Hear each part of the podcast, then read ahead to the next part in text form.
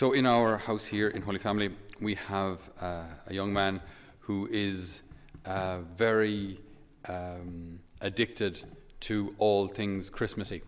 And I feel somewhat like the, the judge here uh, in, this, in this gospel when he pesters me day and night, night and day, wanting to have a Christmas tree there and there, and another, then a small little one there, but then a big one there, then a little one there, and then we can have two outside, and then we can light two upstairs, and then each of the windows of the house should have a Christmas tree as well. Otherwise, the, the windows would feel left out, and then we can have a winter wonderland out the back where we decorate and put lights on all 17,000 trees that are out there.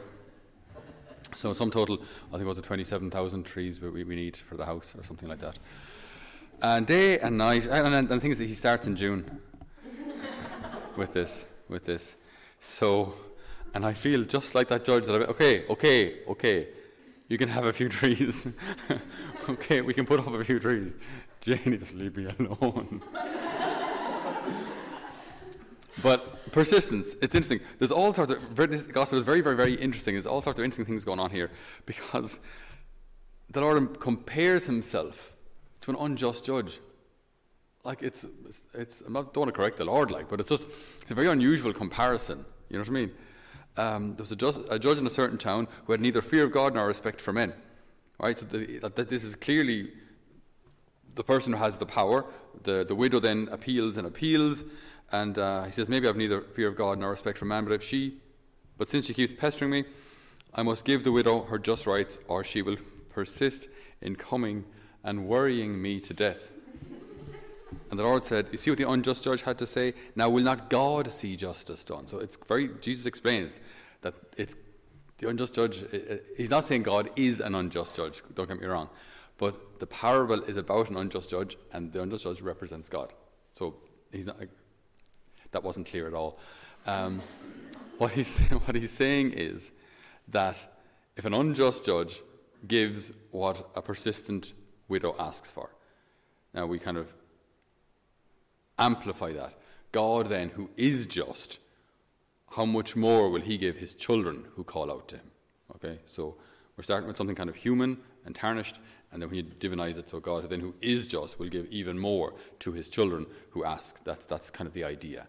Okay, so just so we understand the gospel here. If you ever see uh, before uh, how, how parents, you can learn so much from parents and children, parents and kids. And if you ever see how, how children are fed, right, it's very interesting. I have the greatest admiration for parents, I really do. Because, you know, so the child sits there, and the child actually doesn't, they don't really care what they eat as long as it tastes okay. They don't care if it's liquidized broccoli, they'll actually eat liquidized broccoli. Uh, and I don't know, I don't know why. Maybe their taste buds haven't developed yet or something. I, I don't know. But but they, they they'll pretty much trust mom that whatever is on the spoon, whatever's coming towards their face, hmm, whatever's coming towards their face, they'll eat. The generally, as long as it tastes okay, they'll whatever it is. They don't know what it's called. They have no idea. They haven't got those words yet. They just whatever, uh, and in they go. Then there are some children with, with, with great appetites, and they just eat everything. You know, just just as you know, hear mom say, "Oh, it's fantastic." You know, he eats whatever, she eats whatever um, I put in front of her. Uh, or you see when when when kids uh, now as we approach the winter months, when they're all standing there in front of the front door and there's kind of arms out and they're getting dressed, as in the parents are dressing them. You know, these big thick um, jackets and the arms are just kind of sticking out and then the scarf goes on, the hat goes on, and the, then the hood goes up, and the boots are on, and the plastic pants, and they're like a Michelin man. And then it's child number two, and then the same again, and then, the, and then child number one is starting to get heat stroke near the door while, while you're dressing while you're dressing child number one, you know, child number two. And I, can't, I can't, I, I feel hot, mommy. It's hot. and they just they just trust like that whatever mom or dad puts on them is good, right? Uh, and it's it, does. I wouldn't say it's that there's no resistance, but generally speaking, like you know, they know they need, need they need these clothes in order to go outside and play in the snow. Now, when it comes to our relationship with God, something which it just it just came to, my mind during the week, and something that, that we're we're all growing in, me included. But this, the, the, the absolute necessity to trust To trust God, to trust, trust, trust, trust. And I think that that word kind of gets th- th- thrown out. I, I, think obviously the Divine Mercy devotion um, reminded us again of, of, of, the need to trust God. I'm not sure if that was as prevalent in Catholic vocabulary in the 60s, 70s. I'm not sure. But it's, it's definitely there now, thank God. But like to trust God, trust Him, trust Him. And the, the problem with that term is I think it might be a small little bit abstract. Trust him just means you believe he's there. Yeah, okay. No, that's not, that's not what trust. So I was thinking this morning, how, uh, how would I explain, how would I explain trust to someone? And, and the one word that came to me was, uh, was control. Because I think if, if I say I trust, but I want absolute as much control as, as is humanly possible over my life and its surroundings and, and, and everything that goes on. If I want absolute control, then ultimately I'm not trusting. Because what do you want God to do? You, if you've everything grabbed, if you're holding on to, then where, where do you want God to intervene? He hasn't got. It's like uh, this little analogy I heard uh, of, you know, uh, a child comes up to daddy, and says, "Daddy, daddy, can you fix my tractor?" wheel fell off. And Daddy says, Sure. Um, John, you'll, you'll have to let go of the tractor, though. If you want me to. No, no, uh, no, you fix tractor. No, you, John, you have to let go so I can fix it. I don't want to let go of the tractor. And John, if you don't let go, I can't fix it.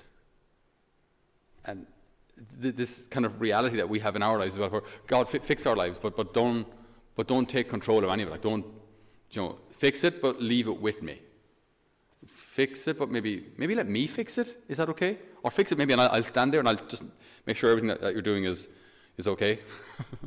I'll be God's foreman, you know. So I, I, think when it comes to trust, I think trust and, and the idea of control uh, go go hand in hand. Because if if if we say we trust but want absolute control, then we're not trusting.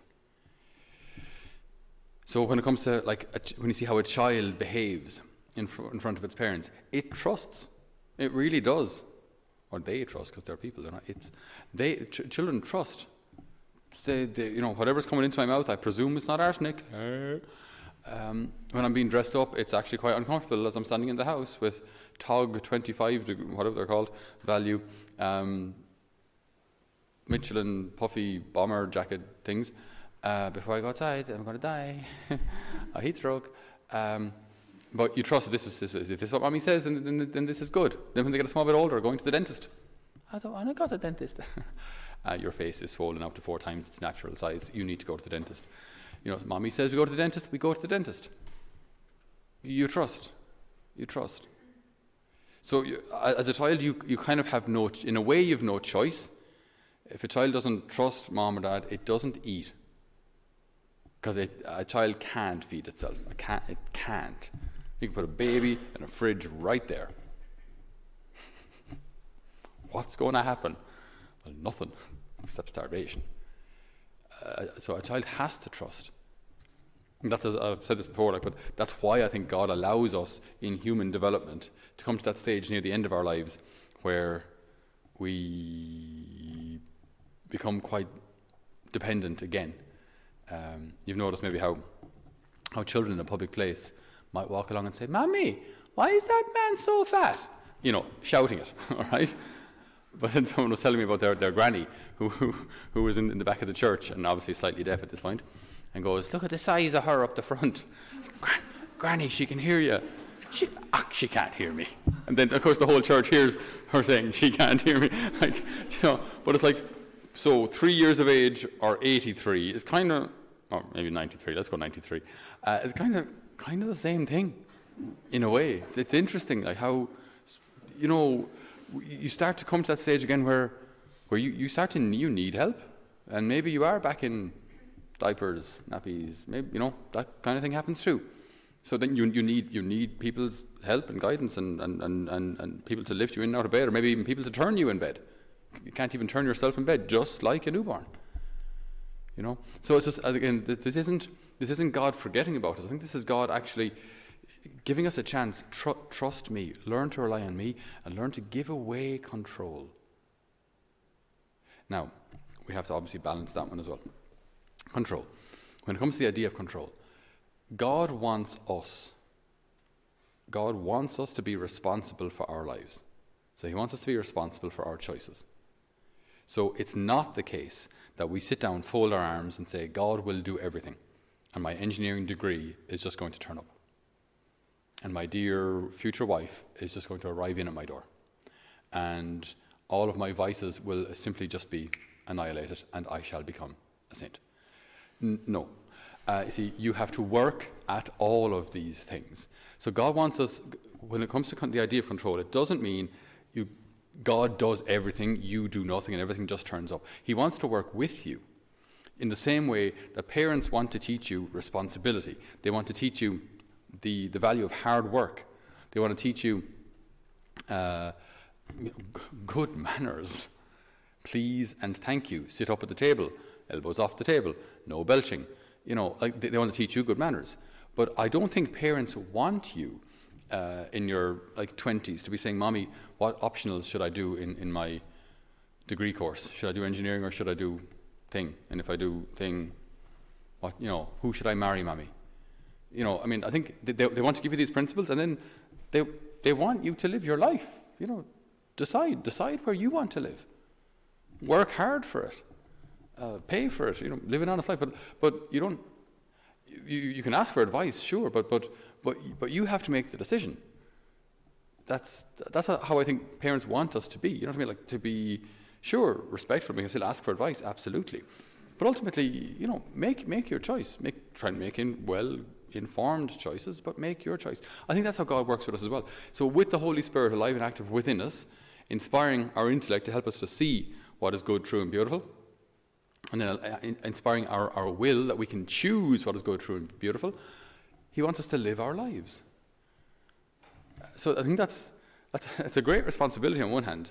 I think it's, it's, it's freeing on the other because it means that like you are, you are free. And sometimes like it's a choice between choosing between good things and both are good. So whatever you want.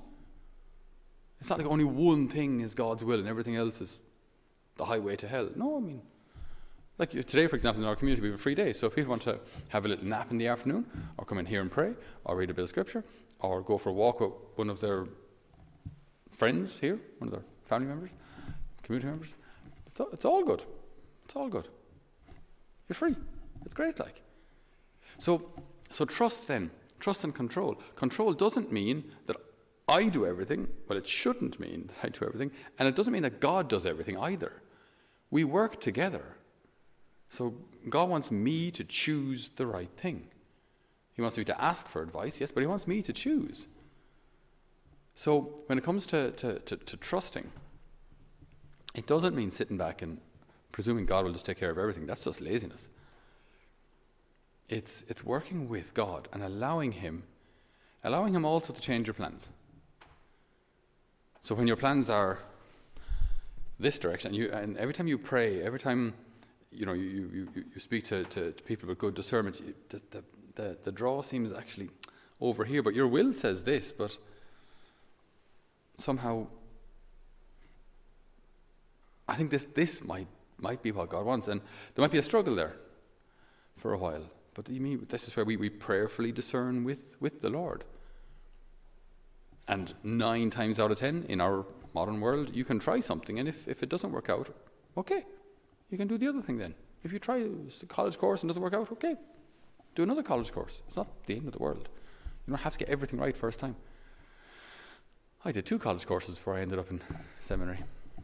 Uh, oh, and I wouldn't actually say that that was a bad idea. It was actually it was good experience to live out there in the crazy world of the night. We partied like it was 1999 because it because it was 1999.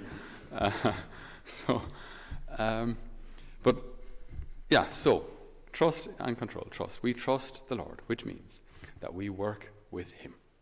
We work with Him. We ask, we pray, we discern, we decide. And at times that'll mean changing what my original plan was. At, time, at times it will mean, uh, it always means handing over absolute control of my life. Because we work together on these things together. And that's, that's a beautiful way of seeing it, like, because he, he trusts you. He trusts you with the freedom that he's given you. He wants you to be trustworthy of the freedom he has given you. Why? So that when you get to heaven and you share in his divine nature, you have shown that you can be trusted with a little, and therefore you can be trusted with a lot. So, as we as we pray today, we pray with that joyful confidence that the Lord is with us, that the Lord isn't, is, is for us, not against us. That the Lord wants to, to lift us up, elevate us, and teach us how to, how, to, how to choose well, how to discern well, teach us how to trust. To be another homily to, to delve into why we believe God is trustworthy, but I can answer that very briefly, I suppose, with one finger. The cross. That's it. So, so Lord, help us. Help us to trust you more. Help us to trust you more. Help us to trust you with all of our hearts. Help us to work with you and your Spirit. Help us to decide for virtue. Help us to decide for, for good, holy, beautiful things. Help us to decide even when that decision might cost us. Help us to decide for you that we might enjoy your presence in the presence of your Father for all eternity. Amen. So, dear brothers and sisters, thank you so much for joining us for uh, this homily via YouTube, via our live stream, or via the various podcasts. Uh, thank you so much for, for being part of our extended family, uh, wherever you may be. Uh, if these have helped you in some way, if they have they've blessed you, if they've helped you uh, in your faith in some way, in order to uh, facilitate our mission and, and, and, encourage our mission, allow our mission to continue, you might consider maybe donating towards Holy Family Mission, towards our formation of our young people here in uh, a place near Clonmel in County Tipperary in, in Ireland. So, if you wish, you can do so through our website, holyfamilymission.ie, and there's a donate tab there. And we greatly appreciate any help that you can give us. Obviously, we'd be delighted for your prayers as well. Please do pray for us. Uh, this is not just a battle against flesh and blood, but also, obviously, we're engaged in a whole spiritual battle here as well. So, we need your help uh, on the spiritual front as well as on the material front in order to, to uh, allow our mission to continue. So thank you so much for your, for your generosity and for your support and be assured of our prayers, especially on Wednesday when we offer our Mass and our prayers for all of our friends and benefactors. So God bless you and we'll hopefully see you or hear you uh, on a future podcast or homily. God bless.